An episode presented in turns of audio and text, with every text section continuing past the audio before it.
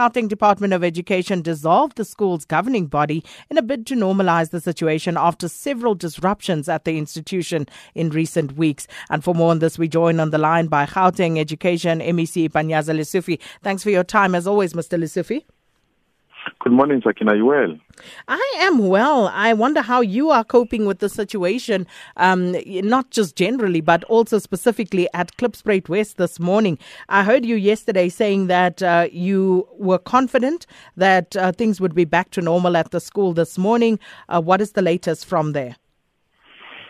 We remain confident, uh, Sakina, and we're monitoring the situation closely uh, with lots of uh, behind the scene meetings uh, with all affected parties, starting with community leaders yesterday. Uh, later this evening, we'll have a meeting with uh, the provincial leadership of SADTU. Uh, we've already engaged institutions that are assisting us, like the South African Human Rights Commission. We're also working with the pastors around the area also to assist to deal with these issues, but also uh, they need to remove learners from that school, especially those that are doing grade 12, so that they can immediately report for camp, so that we don't disrupt their preparation for matric results. So we remain hopeful. Um, obviously, there are signals there and there that there might be challenges, uh, but um, I'm on my way to the school now, and we'll be in a position to manage that situation from that point.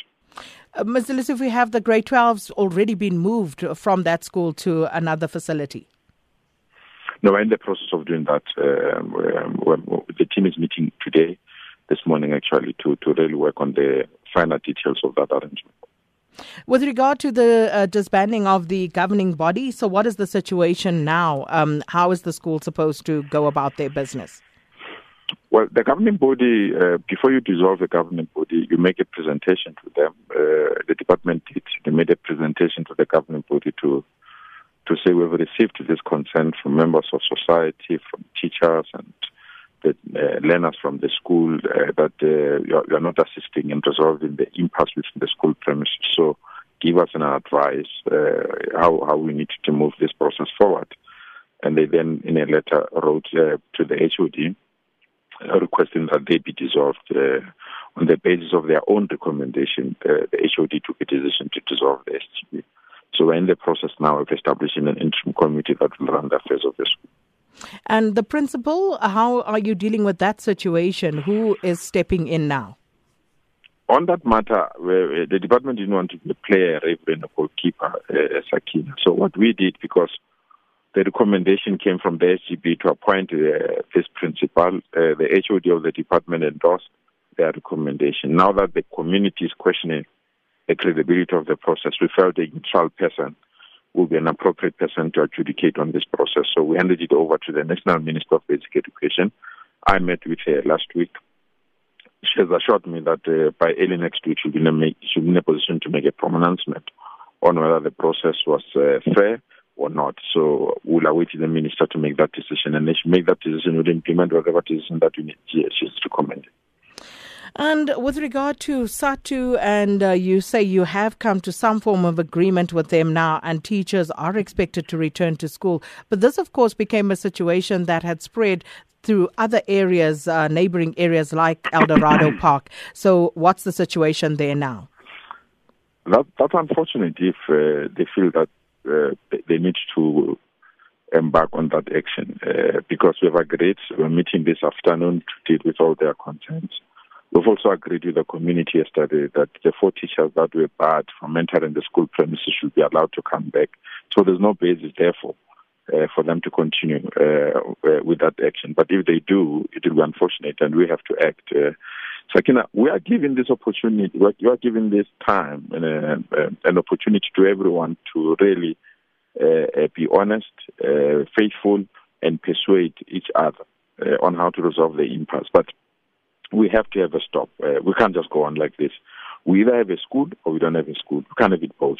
Uh, and we, we can't have a half school or, or, or any other thing. So we're giving all parties, and I just want to caution all parties involved in these things. We're giving them an opportunity to demonstrate their commitment to ensure that there is quality learning and teaching in that school. If they behave otherwise, we have no choice but to take drastic decisions. And I can assure them those drastic decisions are not going to be nice. But we have a responsibility to protect other learners. We also have a responsibility to protect other teachers. So we can't be held a ransom as a state when people are openly defying processes that have to ensure that our schools function. But if they continue to do that, we just have to act as a state. There's no way that we can be seen as a helpless state. Uh, if we, we, we demonstrate that we're helpless as a state, then there's no need for us to govern. So we are warning everyone that is involved in this process. Let's engage, let's persuade each other, but let's not do that at the expense of learners. Anyone who, do, who does that at the expense of learners or does that at the expense of educators we have a responsibility as the department to act and will act decisively. Just a final one, MEC. I understand you have threatened to close the school down if all else fails, but um, regarding the return to class and to learning and teaching today, if uh, things do not go according to your wishes, what would you then do? That's the reason I'm saying. Uh, I don't want to accuse to be jumping the gun while we're still negotiating. And I don't want to be accused of negotiating in bad faith. We are giving all parties the right to express their views and the right to persuade each other. But if that fails, we have a responsibility to protect the school and to also to protect the integrity of our education system.